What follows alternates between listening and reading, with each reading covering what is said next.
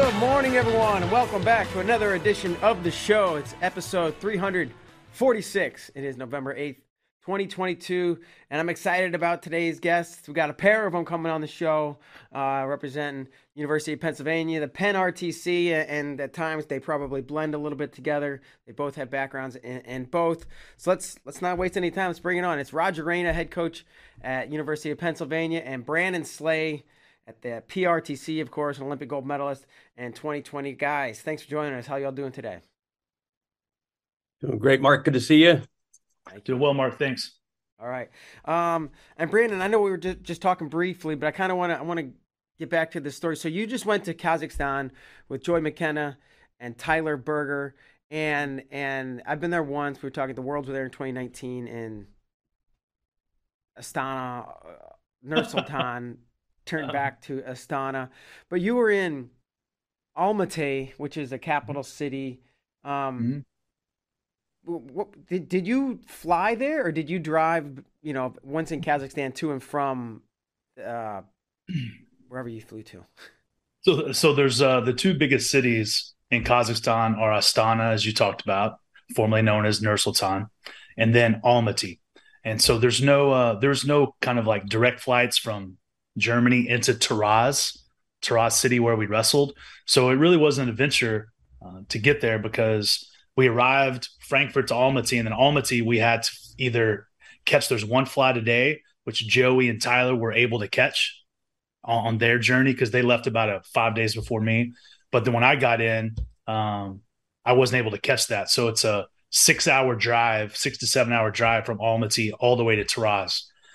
So it was, um, and on the way back, all of us had to do the same thing. The tournament was over and it was over about 5 p.m. So we couldn't catch the flight. So Tyler, Joey, and I, we jumped in a minivan with some guys that uh, didn't speak very good English. And we just kind of hoped that they got us to the airport in Almaty. But, you know, thankfully they did. And, you know, it was, it was a great trip. Yeah. Uh, I'm just, I'm curious about the drive. I want to talk about the wrestling too, obviously, but is it mountainous? Is it flat? Do you was it nighttime? Could you even see what what the terrain was like? Was there anything around in between these two cities, or is it like barren? Yeah. So the drive on the way back is that they told us it would take about five or six hours, and our flight was at 4:40 a.m., which is an adventurous flight time, right? yeah. so we leave from Taraz, and there's definitely mountains, and we just found out it snowed yesterday, so we missed the snow by a couple days but there are definitely some really high mountains. Uh, so we could see those at the beginning of the drive, but then then we realized pretty soon that we weren't going to drive straight. We stopped in this little village um, called Kular, K U L A R, I think. And uh, one of the wrestlers, he said, "Hey, we need to stop by and see my family." What? So we stopped by. They had this big dinner planned, this huge dinner, and we were there for like two hours. And I was like, "Oh my gosh, hope we don't miss our flight." And um, Joey's wrestling with some of the kids, and they end up giving me, you know, this this big kind of robe, kingly robe to wear, and just their hospitality there is is uh, off the charts. Just every single time they bring you into their home, it's always like a three course meal, and they they definitely honor honor us as Americans, which is special. But fortunately, I was like, hey, we got to go if we're going to make this flight. And then once we started driving, clear was pitch dark.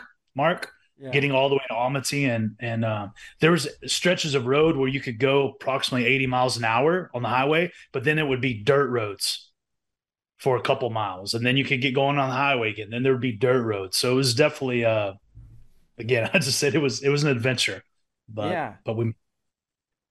So, um, Astana was like a modern city, right? Buildings, electricity, like all, all, pretty much all the modern things you would imagine. What was this little? Well, what was the city you wrestled in like? And, and what was this little village like? Were they like kind of more desolate and remote and less modern, for a lack of a better yeah, word? Taraz, Taraz was, I would say, definitely a much, much smaller town, not as many people, um, no tall buildings. I think the tallest building I saw there was maybe, it might have been one of the churches or mosques. So call it like three stories, maybe three or four stories. So there wasn't a lot of height in the city. And um, the, average the fans that were coming were just the the clearly the people there in Taraz, and they were telling me that the average person makes about two hundred dollars a month. So, like anytime you gave somebody a tip, it made me think of Cuba a little bit, right? Totally different cultures, but if you're in Cuba, the average person makes forty bucks a month. You know, so anytime you give somebody, you buy a coffee, right? And you give them a couple extra bucks or five extra dollars, like it totally makes their day.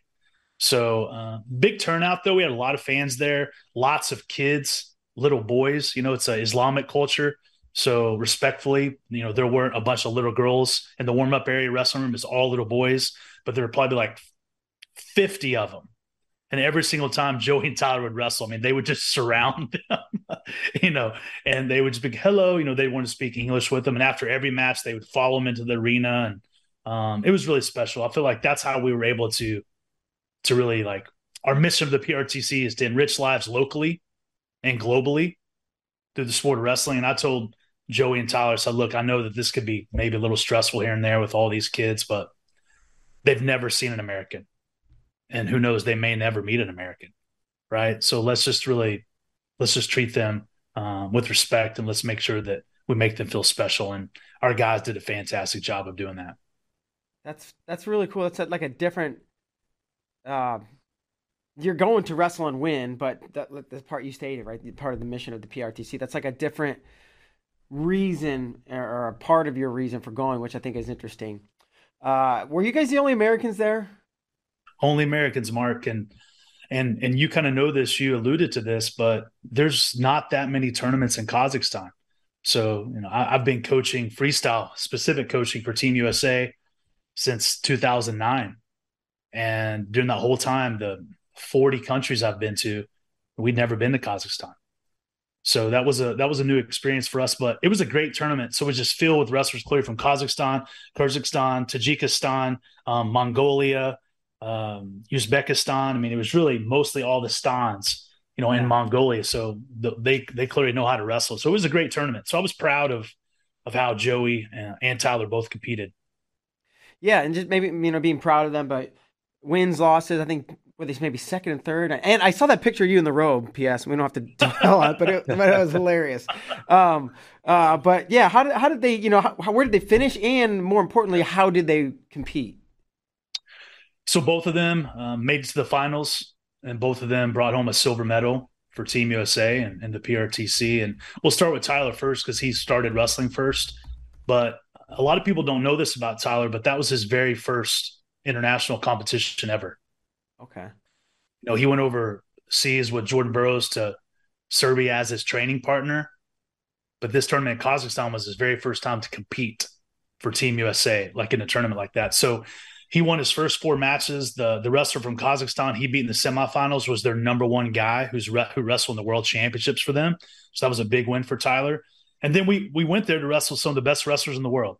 So Tyler had the wrestler from Kyrgyzstan, um, Akmataliev, mm-hmm. in the mm-hmm. finals, and he was silver in the worlds, second in the world in Oslo, and a U twenty three world champion. And and he actually only lost to that Japanese guy who won the worlds this year. He lost to him ten to ten, um, and was beating him. You know, he lost in the last ten seconds. So that guy is clearly one of the best in the world. And Tyler got ahead six to two, gave up a couple exposures, which you know he's going to learn from, but definitely a winnable match. So for him, to wrestle him in the finals and and have that experience to bring home a silver, I think was fantastic for Tyler. And then for Joey, his first four matches, he scored 41 points for and zero points against. Um, he teched everybody and used a, a, bunch of different scores: high crotch, single legs, whizzer kicks, um, gut wrenches, laces. Just wrestled great. And then he had the wrestler from Mongolia who was third in the world in Oslo. And so again, great opponent. Um, Guys kind of really short, stayed in a three point stance a lot, didn't come out of the stance really at all. And Joey just he kind of struggled to open him up and and end up losing four to two. So he brought home the silver medal. But again, both of them I thought learned some fantastic lessons and and I send them all the information, my takeaways to Coach Bill Zadick, Coach Joe Russell, and I sent that to them yesterday because they're all at the national team camp mm-hmm. in Colorado Springs right now, so they can they can go right from Kazakhstan right into national team camp and start start working on these important areas of concentration. Sure, and I wasn't too clued in that that Tyler was even at the PRTC until I I, I just saw them on this tournament, and I, clearly he was a, a, training partner of Jordan's, and I'm I'm guessing there's some connection there. But when and how did that all take place? You know, him him moving over from I think it was in California. Yeah, he was wrestling for the California RTC, and I think the story is the PRTC. We've been you know, had our eyes and heart open to adding another wrestler.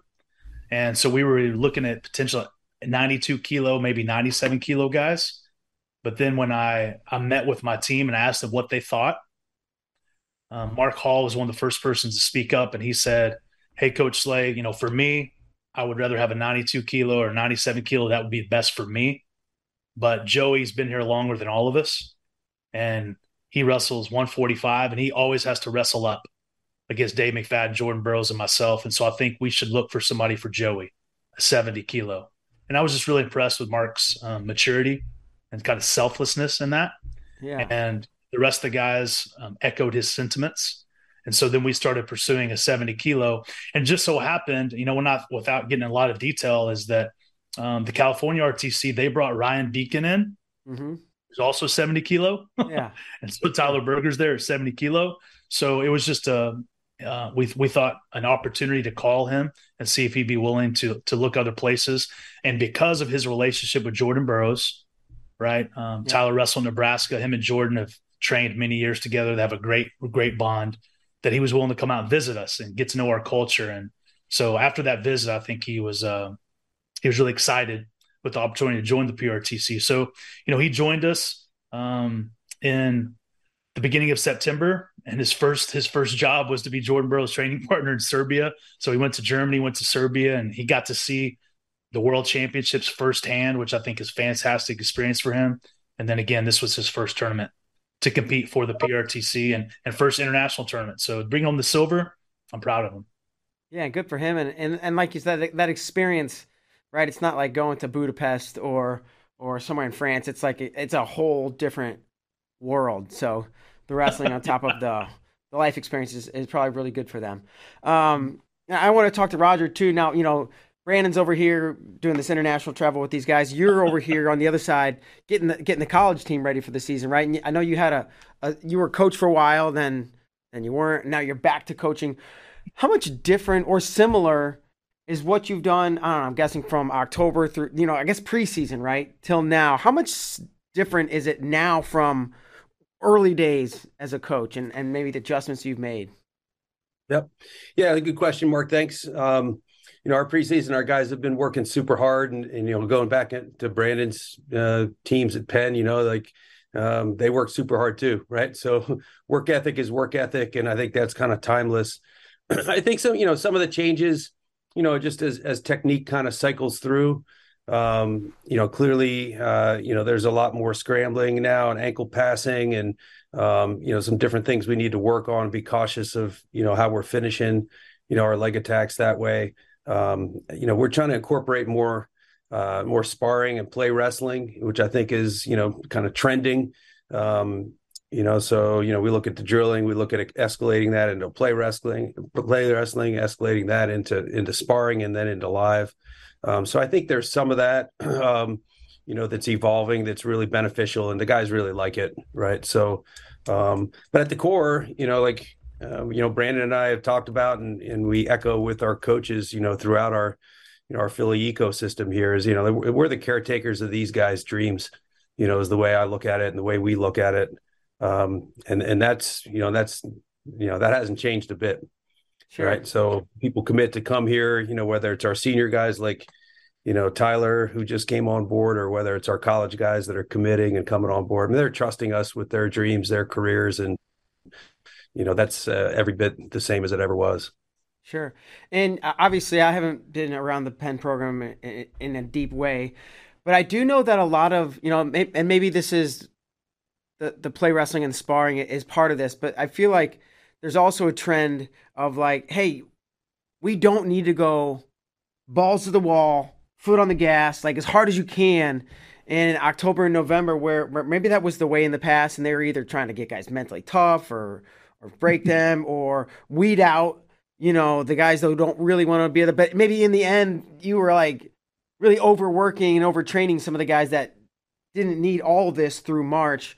And I'm I'm curious if if if there's a, if you guys back off at all at the beginning of the season compared to where you were. Again, I don't know where, we were training when when Brandon was in school, but I know that's a trend I'm hearing uh, a little bit. Yeah, yeah, it's, it's really funny you you asked that because it's literally you, like you're reading my mind. This is what I was thinking about driving in this morning, which is I think we're in really good condition. You know, we open up this weekend at the Journeyman Classic, and then we host the you know the PRTC hosting the Keystone Classic here. You know, coming up on the twentieth. Um, we had some wrestle offs this past weekend, and just evaluating our conditioning. I, I, think we're in really good shape for this time of year. So that's really not a concern. Um, you, you know, I think we're not wrestling as, as, much live as we were, you know, during Brandon's days on a regular basis. That volume isn't quite as high, but I think the conditioning is where it needs to be. Um, you know, I think our strength training, um, you know, there's a higher level of science going into the strength training um, today than there was, you know, like, you know, 15, 20 years ago. Um, and so, and yet you wonder about this mental toughness piece, right? right. Which is developed through the grind right? Are we doing enough of that? Are we are we going to be men- mentally prepared? So, I feel we are. Um, you know, we've got ten returning NCAA qualifiers in the program. You know, last year at this time we had two, right? So, you know, we're you know much more experienced, you know, than we were a year ago this time. Um, so that should lend to confidence and and mental toughness. Um, so I think we're in a really good position. But yeah, we, you know, we are. I think changing with the times. Um, and certainly keen not to overtrain, especially early in the season. Um, but we know, you know, mental toughness in our sport, especially collegiate matches, seven minutes or longer, you know, is a huge part of it. So uh, I'm really excited. I'm, I'm really uh, pleased with our our culture, the development of that um, with the college team and overall. Um, and uh, and our guys are really excited. I think we're tired of wrestling each other. We want to go wrestle somebody else, right? I, I, hear that. Um, there's been a, a, a noticeable uptick in the, in the last several years with with University of Pennsylvania, the the PRTC. You know, you coming back, Roger, Brandon getting involved and and you know bringing all these great athletes and and the college team on that upswing as well. And you mentioned went from two returning qualifiers to ten. Are are you happy with where you guys are and and you know what kind of goals are ahead of you? Yeah, Yeah. so you know, I'll speak to the collegiate, you know, side of things. Um, you know, I, I think we're on track um, for sure, and, and we put some pretty aggressive goals, ambitious goals in front of the program. Um, you know, obviously we were sidelined uh, from an to two NCAA tournaments in a row, right? One which got canceled entirely, and then you know the Ivy League presidents coming together and and uh, unanimously deciding, you know, not to compete that season. Mark, we you know we were really fortunate in, in a sense because um, we were such a young team and such a young program at the time. We we had literally 18 guys take a leave of absence from school during the COVID year, and we just, you know, we focused on freestyle and we wrestled a lot of freestyle. Um, you know, between the UWW juniors and, and the U23s, you know, we had three successive top five finishes in the nation for the PRTC. So, you know, we started to see that as a leading indicator to college success um, producing a lot of All Americans and quite a number of them in the top three, you know, at, at, these freestyle nationals. And we love freestyle, right? So it was, in a way, it was kind of cool that you know we were able to focus on freestyle for an entire season, as opposed to what typically happens. You know, you come out of the NCAA, you know, championships and you got a few weeks, you know, to get ready for the Open or UWW Juniors, and you know maybe seven or eight weeks for the U23s. Um, so we tried to take advantage of that and you know kind of you know, turn lemons into lemonade. And, and I think our guys did a really remarkable job with that because, you know, last year, this time again, for comparison, you know, our team was unranked, you know, and, and um, as we marched through the season last year, we kept climbing. We never dipped lower in the rankings. We just kept climbing higher as the season went on. And, you know, I think Flo had us at 13th at the end of the season in terms of dual meet rankings. And, um, and rankings aren't everything, right? You know, we just want to keep getting better faster. Um, but we're starting at a, at a much different position this year with a lot more uh, experience under our belts. Um, and we see some really good teams early in the season. You know, we see a bunch of big team, Big Ten teams. You know, we're going to see Wisconsin in December. We're going to go out to Iowa and wrestle in Carver Hawkeye, you know, at the end of November. And then, you know, the Keystone, which we're hosting here. You know, we've got the traditional teams that, you know, have competed. Some of these teams have competed in all 26 of the Keystone Classics, every one of them. Um, and then we've got Arizona State coming in. We've got Virginia Tech coming in. So, you know, we're going to have some really good opportunities you know, early in the season for our guys to test themselves and, and keep climbing this mountain. That's great. Uh, Brandon, I'm I'm I'm like a lot of people. I want to talk about Jordan Burroughs, right? And and yeah, he's he just won his seventh title, and that's amazing. And uh, there's a whole million directions you go go with talking about this guy. But I'm curious, like, you're his coach, and, and you definitely bring him advice, and um, with a guy who who has so many skills. How do you where do you determine this is what I'm gonna focus on with him, or these are the you know the things he needs to improve on, or, or however you want to get better at, or focus on. Um, yeah, how do you determine that? I mean, and and go about implementing those things because obviously everybody's got flaws and everybody can get better. Yeah, I think that's a that's a great question. And before I kind of answer that, I think it's just important um, for your listeners to, to know and remember that Jordan's first year on the world circuit was 2011, and he ended up um, a lot of people perceived upsetting Nick Marable to make the world team that year. And then he went on clearly in the world championships in Istanbul and, and won his first world title in 2011. But that period of time, I was part of our national coaching staff with Zeke Jones. Yeah. I was the assistant um, national coach. And I, and I share that just to say um, that it was an honor to be part of, you know, every single one of those world championships or Olympics with Jordan. And I was part of those training camps. I was traveled to the world championships, the Olympics yeah. in 2012, um, every world championships all the way until the Olympics in 2016, which, by the way, I got a chance to experience his success and takeaway from London and also failure and the takeaways from Rio. So, as a coach, I was able to take all that stuff in all those years. So, the relationship that I've had with Jordan, it didn't just start, you know, at the PRTC when he showed up here. Yep. you know, sense. a couple months before Oslo, you know, in 2021. I mean, that's right. been going on for a long time. And I think that was a big reason why he trusted us. You know, he mm-hmm. trusted me to move to Philadelphia and start training. And I share all that just to say that it's just important to know that that relationship was there because without that relationship being there for all those years, I would say, you know, my ability to coach him and impact him in, in the ways I'm about to share with you would not be as high. Sure. And then when you first, you know, when you first get him here, I think the temptation is if a coach is, uh, my guys hear me say all the time, you know, ego is the enemy which is actually a great book by Ryan Holiday. It's called Ego is the Enemy. And I think it's tempting to think, oh, I'm, I'm Jordan Burroughs' coach now. We're going to do this. We're going to do that. We're going to do this. We're going to do that. Um, I think it's tempting to maybe, you know, try to put too much on you so you could get props. Yeah. And I try to do the exact opposite. I tried to just say, look, you know, I know Jordan. I know how he wrestles. Um, the idea is that you, you, essentially have this Maserati here, right? And it's yeah. already running really, really well. So you don't need to come in and like change the tires and you know put a new engine in it and all that. You don't need to do that. You know, you just need to find some some little ways to tweak it to make it run, you know, at a little higher level. And so, you know, my thing for him was that I think um, again, you asked me my opinion. Yeah. You know, but I think his matches against Kyle Dake and even one of the ones I coached him over in, in Rome against Chamizo, I think he was really starting to wrestle too too forward and backwards. And he wasn't wrestling at angles as much. It was almost like he was just relying solely on his straight shot, a straight double, and he wasn't using his hands. He wasn't being physical enough. He wasn't creating angles as much. And I think that was kind of holding him back. You know, I think you look at his matches against Kyle Dake, it's like he's just chasing Kyle Dake around and just shooting straight shots on him, getting caught underneath, right? One of Kyle's best positions. Yeah, for sure. And I think that was, you know, that was what was holding him back a little bit. So what I did is that you know, as a coach that I, I took him and I just said, look, we're going to start working on creating angles better. We're going to look at snap post. We're going to look at snap elbow pass. We're going to start moving the guy's head, arm wrestling his head, and putting him at angles, which I say is, you know, we're going to take him to California. We're going to take him to Philly. We're going to take him to California. We're going to take him to Philly. Just those angles, right, east and west.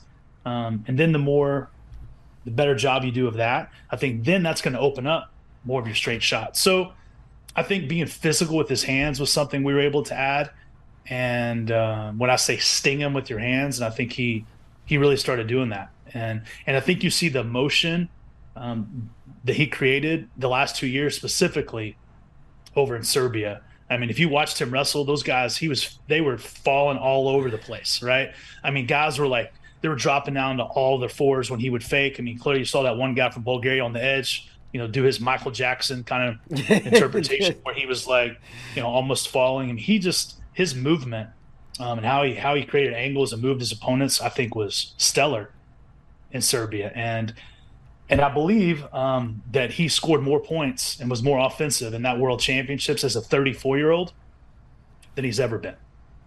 You know, in all of his other World Championships. So, and, and again, that's not, you know, that's not a praise to me. It's really a praise to him.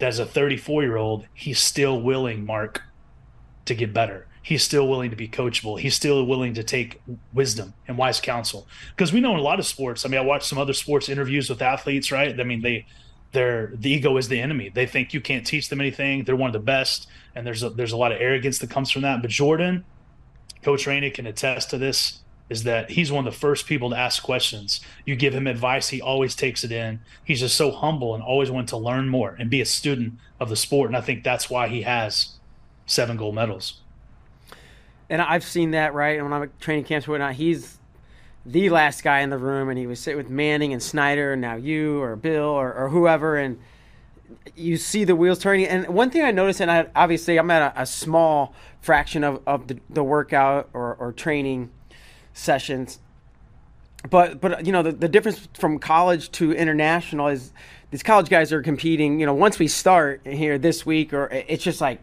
all the time, right? So you're probably wrestling live more often or or doing conditioning more often. Um, and I'm thinking about the structure of a an RTC practice, or even, you know, maybe it's more individualized for a guy like Jordan, who's 34, 35, versus a, a Tyler Berger or somebody who's a lot younger. So I'm curious, you know, how much time Jordan spends um, working the these tactics or techniques mm-hmm. versus mm-hmm. like hard training, whether he it's to get ready for a competition or just like just because he doesn't need the miles anymore because the tires at some point are going to go they're going to get worn out.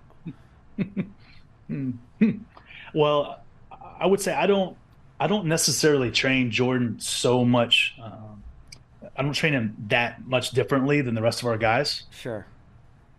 Um, but but I would say in general, freestyle parterre is important.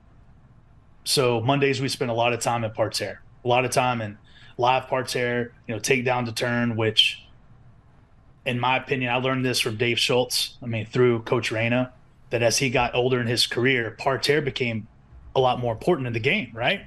I mean, it's it's a lot it's a lot easier to take a guy down and turn him a couple times than have to get you know four or five takedowns. Yeah. So that's another thing as a coach with Jordan is that we're going to spend a lot of time um, helping him become more dangerous in parterre. And and you saw that he almost had that that takedown to Lace in the finals against the Iranian. You saw he was working hard to thread it. He almost had it, and if he would have gotten that, he would have teched the guy.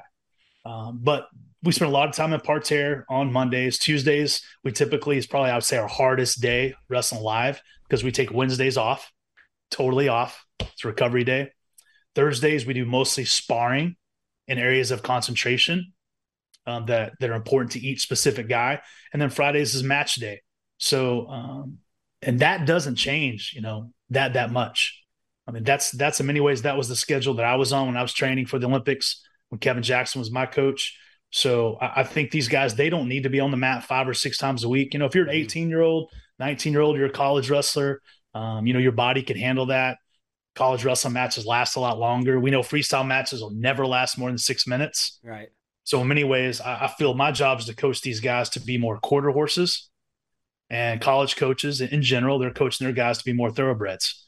And I think you have to um, you have to manage those two types of horses accordingly. And and I think I think Jordan's enjoyed not just Jordan. I think the rest of our guys, Joey McKenna, Tyler Berger, Dave McFadden, Mark Hall, and Jordan. I think they've really enjoyed you know that system.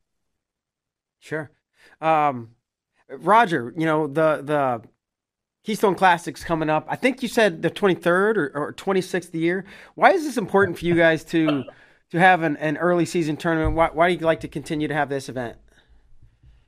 Yeah, it's a uh, it's an event I think that we've celebrated for you know for obviously quite a number of years, 26 years, and uh, we created the event uh, to be able to host our own tournament. Um, it's a great opportunity for all our families, you know, to come together. Mark, particularly, you know, the the families of the freshmen that come in for the first time to see their their kids compete. Um, the Palestra is a is a really exciting place to compete. It's a you know goes all the way back greek word means house of wrestling. It's something that's very special here as an arena you know in our region. And um, so to have all of the you know the the guys on our team compete because you know we're not traveling we got no travel squad limitation. So every single guy on our team gets to compete and all those families and parents get to come together um, they have a lot of fun. We're, we're really thankful of our parents. They run you know what we think is the best hospitality room of any any tournament in the country. So you know everybody eats well and and but we share this community right for the first time um, for so many parents coming in and, and, meeting the returning parents. And so that's a big part of it. Um, you know and for us too you know to to host you know something here in the Palestra it's it's really special this college tournament. But you know we've hosted many conference championships eiwa championships you know we've hosted three of the college all-star meets you know, and setting record attendance, you know, along the way, which has since been broken, but that's great. You know, we hosted the world team trials twice in freestyle at the senior level. We hosted the Olympic team trials in freestyle. I mean, it's been a, you know, a place that's hosted some major wrestling events over the years. so, um, you know, we're hosting the EIWA championships again this March in the Palestra. So really exciting. You know, all those returning NCAA qualifiers knowing they're going to compete, you know, at home. And then, uh, you know, and then bringing the NCAA championships, the D1 championships here to Philadelphia in 2025. So, you know, so it's about celebrating our college community and and uh, getting everybody on the mats, you know, to wear the red and blue. But it's also, you know, about bringing another major wrestling event, you know, here to the Philadelphia region as well. Yeah, and Palestra, meaning House of Wrestling. There's only, you know, there's a statue of Gable outside of Carver. Gallagher Iba, Gallagher was a wrestler. I'm probably missing maybe one or two, maybe not, where where there's an actual arena like somehow attached to wrestling. How did that come to be? Where the the the arena or that that building uh, on your campus is called the Palestra, the House of Wrestling. How did that? Where that come from? Yeah, it's an old, it's a Greek word, you know, referencing uh, arenas.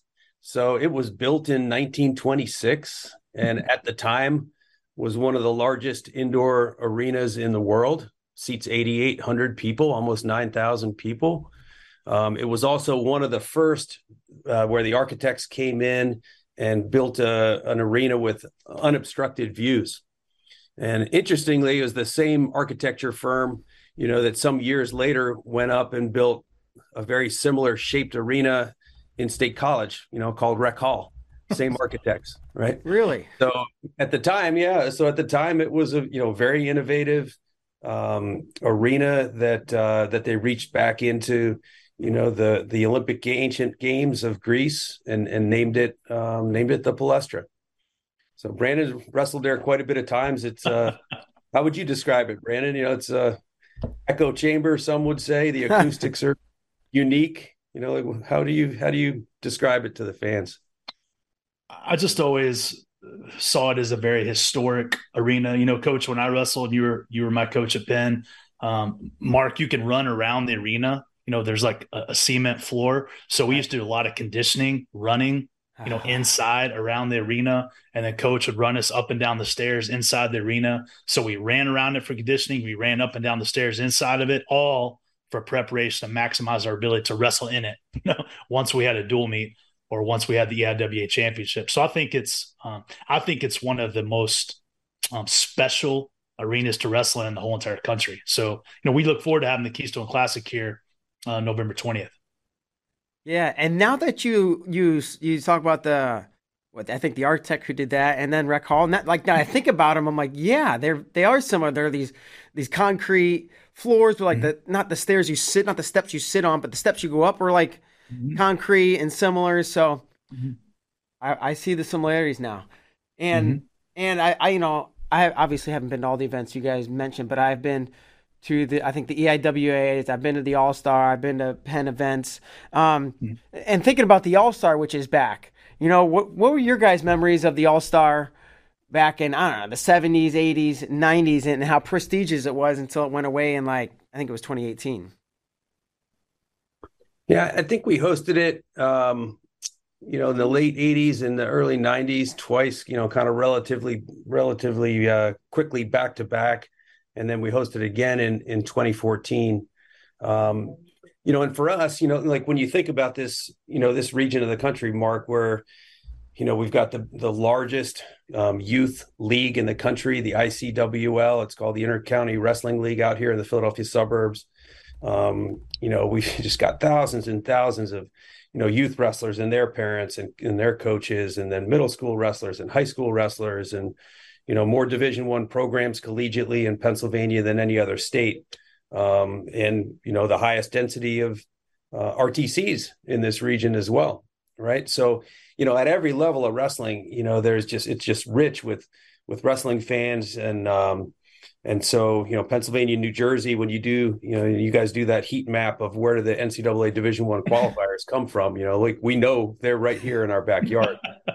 so you know it's it's connecting, you know, the opportunity to come watch really high wrestling, uh, high level wrestling with you know with this surrounding community, and they're eager for it, right, and knowledgeable fans, and so um, you know all those events I think are great ones. I love the All Star Meet. Um, you know, I think the NWCA, you know, doing so much to serve the sport of wrestling. You know, bringing that meet um, back, I, I, think is a really great thing. I think it's a really special, you know, opportunity. Brandon wrestled in it himself. You know, uh, you know, really, uh, you know, really good match, important match against Jeff Catrabone of Michigan back in the day. I think that was up in Buffalo. Yeah. I remember right. That's right. Good memory, coach. and, um, and, so I, I, think it's a special event. I think it's an event that the athletes and the coaches involved with it look back and and um, you know really realize, hey, that's a marquee opportunity. Yeah, and tell me about that that match, Brandon, 1998.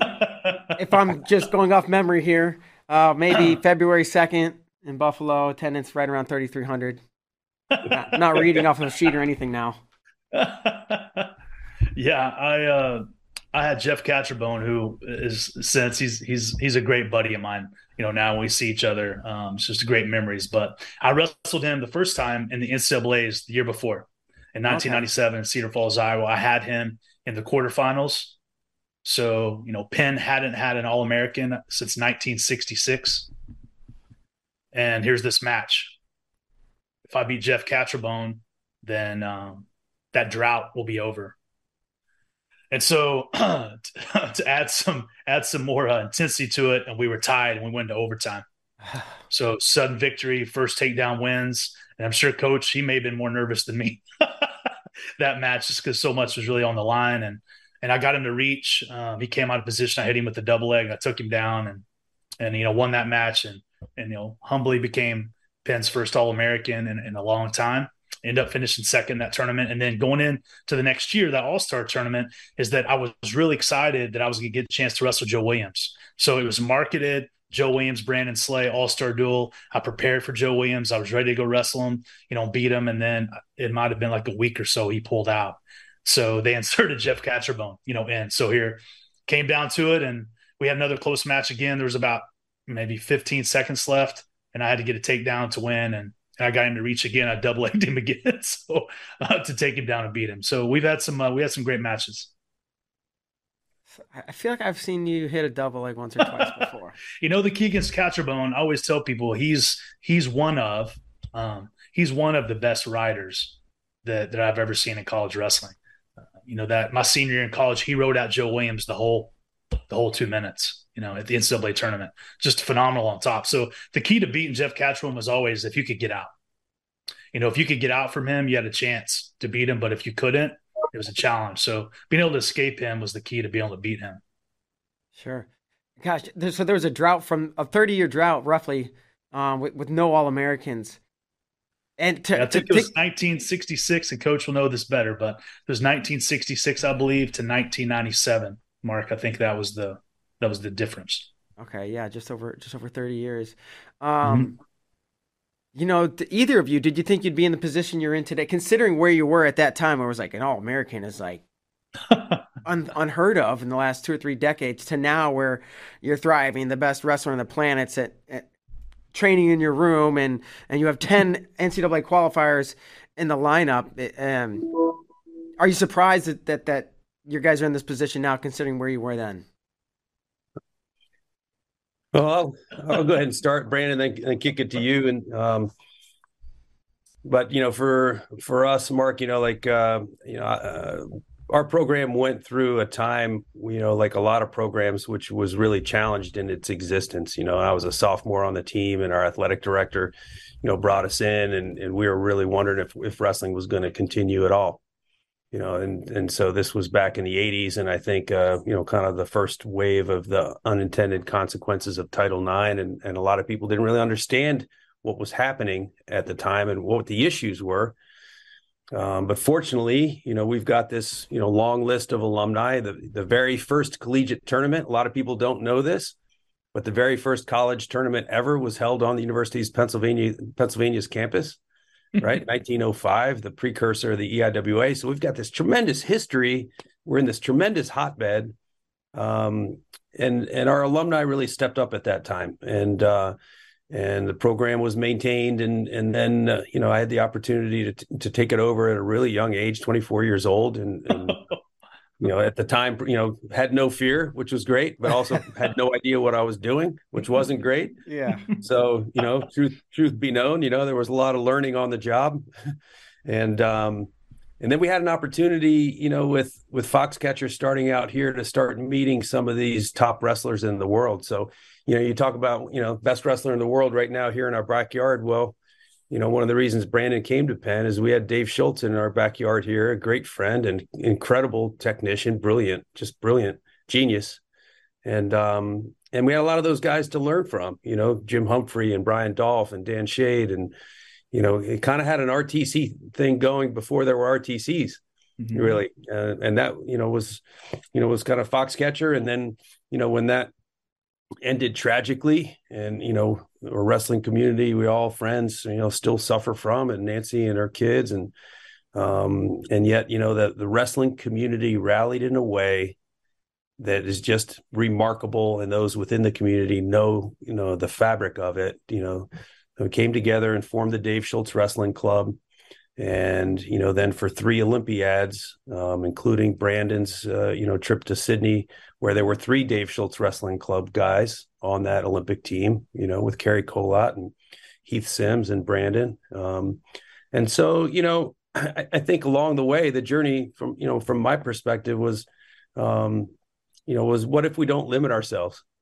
You know what what can we accomplish if we don't put any limits on ourselves you know? And, and our program back then you know, Brandon, you know, blazing trail on it, you know, we broke into the top, you know, 20 and then the top 15 and then the top 10 in the nation. And, you know, when Brandon broke through, you know, I think it it led to, you know, kind of the dam breaking, so to speak. Yeah. Uh, where other guys who are doing the same things he's doing in the training room are like, wait a minute, you know, like he's doing it, I can do it. And then, you know, literally we had multiple All Americans on a regular basis, um, you know, over a period of time. And, you know, for me, when I stepped down in, in 2005, it was, I was in my early 40s. I was just, you know, focused on my kids, and I felt this chapter of of my life professionally had um, had been completed and closed. And you know, I never anticipated, you know, being come, you know, in a position to come back and take the program over. And so, I'm surprised to be in this position in a way, um, and yet I've never been more excited you know like the what we have built here and many people have put together you know this philadelphia wrestling ecosystem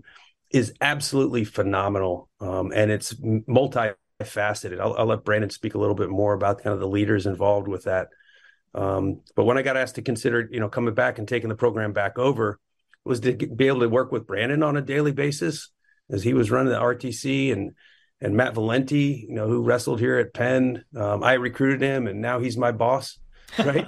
Overseeing the sport of wrestling. I mean, the, I'll let Brandon speak to it, but it's just this moment in time that it just seems to be like incredibly special. And so I'm I'm just really grateful that that we have the chance to work together. But Brandon, let me uh, let me let you take it from here. Yeah, I, I would echo those things that Coach said, and you asked Mark, is this kind of what you um, thought would happen? And in many ways, you kind of asked, was this the plan? Yeah. And I would say when I chose to come to Penn, I wasn't necessarily shocked because, you know, becoming second in the nation per se. And I say this humbly because that was the goal. Um, the goal was to be the national champion, right? But the mm-hmm. goal was to become a national champion, All American. And so, you know, when that happened, uh, my junior year, I mean, that was part of the plan. And, you know, when coach recruited me, I, I knew at the time Penn was one of the top universities in the nation. Wharton School of Business was the number one undergraduate business school in the country. That was really appealing to me, sure. which is why I chose Penn. Yes, I had the opportunity to come out and train with Dave Schultz on a frequent basis. Phenomenal opportunity. Um, but people at the time were like, well, you know, Brandon, you know, University of Pennsylvania, I mean, they're they're not even the top 40 in the country. Like, why would you choose to go wrestle for that college team? And because Coach Reina, though, he had a vision and he wanted and planned for Penn to be one of the top teams in the country. And I believed in that vision.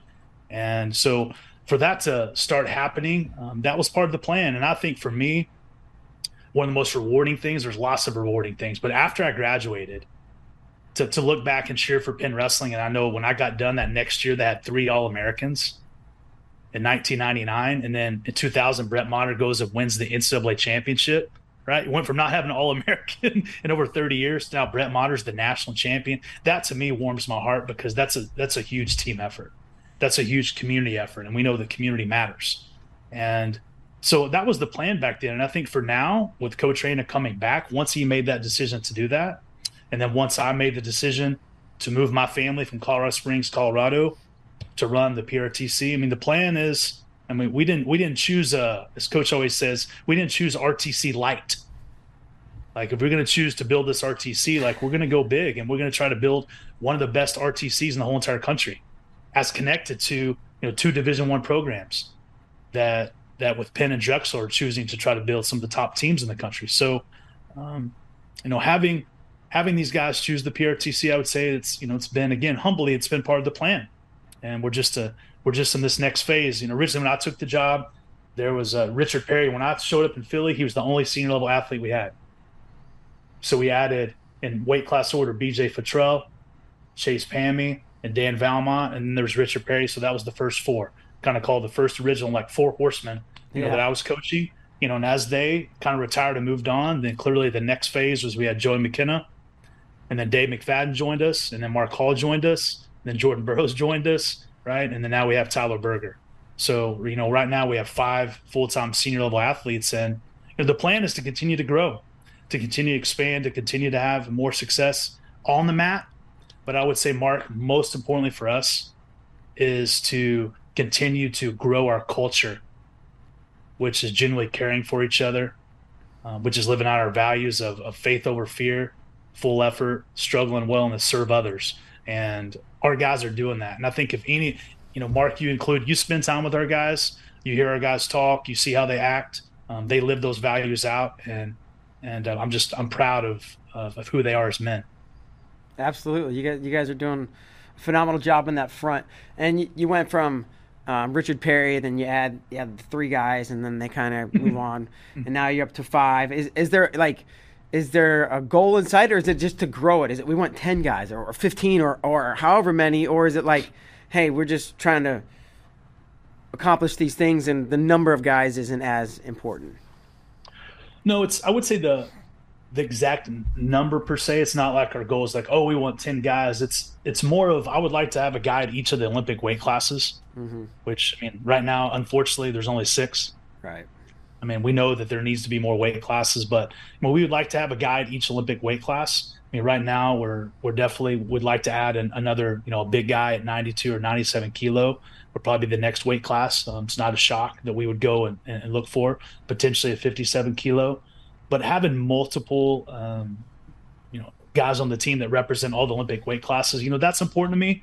But again, more importantly than that is is this the culture. And the the leaders in our board keep telling me over and over and over, Brandon, the most valuable thing that the PRTC has right now is the culture. And so before we're not just going to add a guy just to add a guy. If they don't fit that culture mark, um, we're not adding anybody because I mean, right now that's the most valuable thing we have, and so we're not going to add anybody unless we know we know uh, that they're going to fit our values and they're going to fit our culture. Sure, and and PRTCs. I don't know if they're sponsoring or putting on the Keystone Classic, but or run it's run by. And what does yeah. that, that mean? Is you guys organizing it and helping get the table workers and, and everything else? And I know there's a, a, collaboration between the, the the college programs and the R, RTC, but I was just curious what what that entails. Yeah, I mean, I'll take that one. This was be the very first time marked at the PRTC that we're going to take over the Keystone Classic. Okay. And by the way, we're just really excited that Flow is going to stream this tournament. Yeah. And we just believe that there's going to be um, a lot of people watching this event. As Coach mentioned earlier, to have Virginia Tech, you know, Arizona State, you know, coming to this event, uh, there's going to be you know three of the top teams in the whole entire country. They're competing there. In addition, including to Drexel and Duke and Harvard, and as Coach mentioned, right, some of the teams that were there from the very beginning. Yeah. Um, 25 years ago are competing. And I wrestled in the very first Keystone Classic, and Coach didn't really. Coach started the Keystone Classic, and we kind of laugh because I remember um, that very first tournament, I said, Coach, I remember thinking like, you haven't even had this tournament yet, and you're already calling it a classic, right? And so he is prophetic because here we are. Um, we're about to have the 26th annual Keystone Classic, and and the PRTC. You know, we took it over, Mark, because we just um, we we believed that this was an opportunity for us to diversify our revenue, and and potentially make the tournament even you know even better. Um, in all due respect to the people who've, run it in the past, but um, for for us to to use our community and use our platform to get the word out to hopefully maximize ticket sales because you know all the the revenue generated will go to our Olympic Training Center. You know, we'll help fund Joey McKenna, Tyler Berger, Dave McFadden, Jordan Burroughs, and Mark Hall, and potentially adding more athletes down the road. So, you know, we're just really blessed that that we have some really generous donors supporting the PRTC. But I wanted to be able to go to those donors and say that, hey, uh, we're not just expecting donations; that we're going to step out um, in faith, and we're going to try to diversify the way that you know we bring in revenue for this you know RTC. And so the Keystone Classic, hosting that, uh, running that for the first time this year, that's our way of you know of doing that. So if somebody wants, if somebody's in the Philly area or close enough, and they do want to buy tickets, which is important to you guys, how can they get some tickets to the PR? Excuse me, to the Keystone Classic. Coach, you can take that one. Yeah, yeah, we posted, uh, you know, both on, you know, Penn Athletics, you know, Penn Wrestling's page on Penn Athletics, Mark, uh, you know, ticket sales link, and it's also on the PRTC site, uh, which is PennsylvaniaRTC.org. Um, and you know, we take walk-ups too. Um, people can save money, obviously, by you know getting their tickets online in advance and save time. So we encourage that. Um, you know, I, I think uh, it's going to be a tremendously exciting event. You know, with with our team, our our returning NCAA qualifiers taking the mat at home for the first time. We got Arizona State coming in, Zeke Jones coming in, and you know Zeke was the head coach at Penn for three years after I stepped down in my previous stint.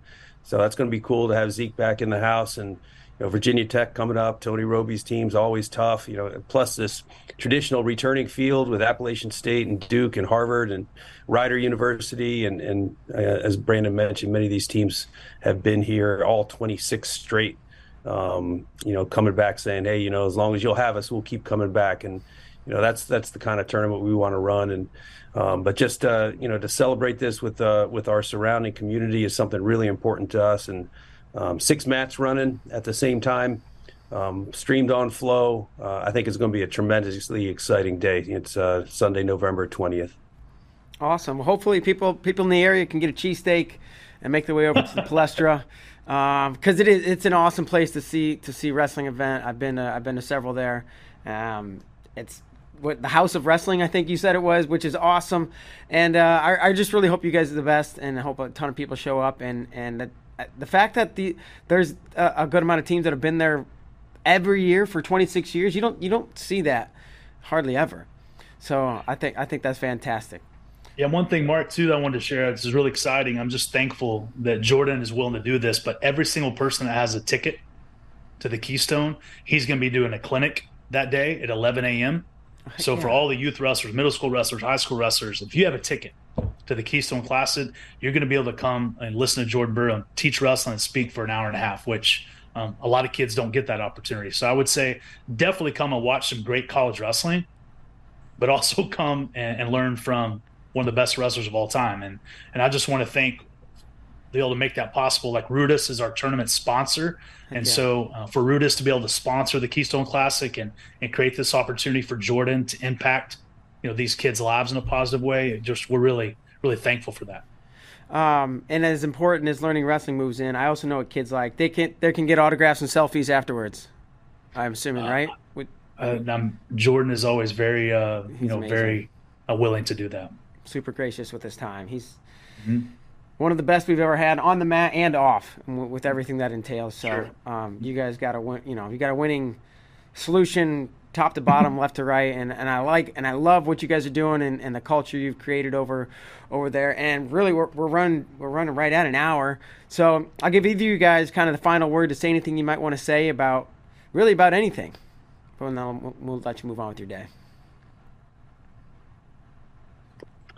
Go ahead, Coach. You have anything? Yeah, I just uh, you know like uh, appreciate you know the opportunity you know, to to share this with you know the folks listening on Flow and um, and again, you know, to to stream this out, you know, on Flow as well as people to see it in person and kick off you know the early part of the NCAA season with with what we feel is you know one of the best you know best tournaments in the East um, is just really exciting. Um, I'll, I'll, point to one thing here, you know, and Brandon mentioned it very early. I'll close with this: is um, you know the mission of the the PRTC you know, is to is to positively impact lives both locally and, and globally. So here's Brandon just back from Kazakhstan with Tyler and Joey, you know, and those kids surrounding these Americans they've never seen an American before. you know, and here, you know, like a couple weeks later, you know, we're rallying to beat the streets kids in Philly and all the surrounding wrestling community locally, right? So, you know, it's not just talk or, you know, words on a board, right? I mean, this is we're living it. And um, that's what we want to do with our values. So I'll just close with that. Yeah, and I'll just say, you know, Mark, you know this. These RTCs, um, they're all nonprofits, and the only ways they survive are uh, generous donors commit to funding you know, the mission and values of these regional training centers. And for us, you know, we have the ambassador campaign, which I believe all of our guys are ambassadors, representatives at the highest level. And you know, we have a campaign going on where we're trying to raise, uh, you know, a million extra million dollars over the next year and a half and additional dollars so we could potentially add more guys so we continue to grow. Like you asked me we want to grow. That growth only comes from support you know adding more guys traveling around the world. We can't go to kazakhstan and do the things we love to do you know without support. So um, our ambassador campaign if you want to learn more about that's on our front page of pennsylvaniartc.org and so we really appreciate people considering supporting our mission and values all right check it out pennsylvaniartc.org uh, Coach Reina, Coach Slay, really appreciate you guys coming on. Uh, continued success with everything you're doing uh, mm-hmm. at the University of Pennsylvania and the Pennsylvania RTC. TC. Thanks, Mark. All right, guys. Thanks so much. Have a great day. Thanks, Mark. Have a good day. All right, you too. All right, folks. Another awesome show. Um, really covered a lot of ground there from from Kazakhstan to Pennsylvania and and all across the world and and the Palestra Really excited for their event, the Keystone Classic. That comes up on November 20th. You can get tickets at Pencil, PennsylvaniaRTC.org, and you can catch all the action live right here on Flow Wrestling. That's going to do it for today's show. Thanks so much for tuning in. We'll see you next time.